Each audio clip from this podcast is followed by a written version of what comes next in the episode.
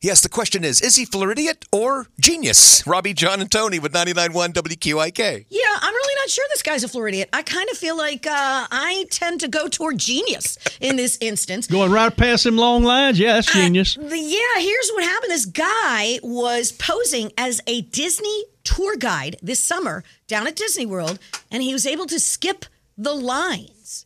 Now that's our- smart, right? Sure. It's always smart until you get caught. Uh-huh. That's what That happened. is dumb. So let me tell you what happened. So uh, they had been noticing Disney employees had been noticing that they have they have this app with VIP tour guides, and there were unapproved overrides on the app, like tons of them. So this, of course, flags go up, right? Why Right. are there a ton of Like, overrides? People cutting in line and they hadn't paid for this. Exactly. Why is this happening? This is not, I mean, these numbers are very high. So they hire a fraud investigator. So in June, this guy is watching with those eagle eyes that the fraud investigators have. And he sees a guy he doesn't know leading a tour. And the guy cuts a line. He, he bypasses a line in Hollywood studios. Well, this fraud investigator goes into action, shuts this dude's tour down. So the guy just starts walking to the parking lot. Like he's like, I'm out of here. He knows he is busted. Right.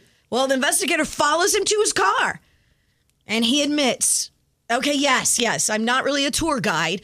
I have this official Disney World iPad that only tour guides have. Ah. And that's how he was able to do this whole scheme. And he claimed his boss lent it to him. Ooh.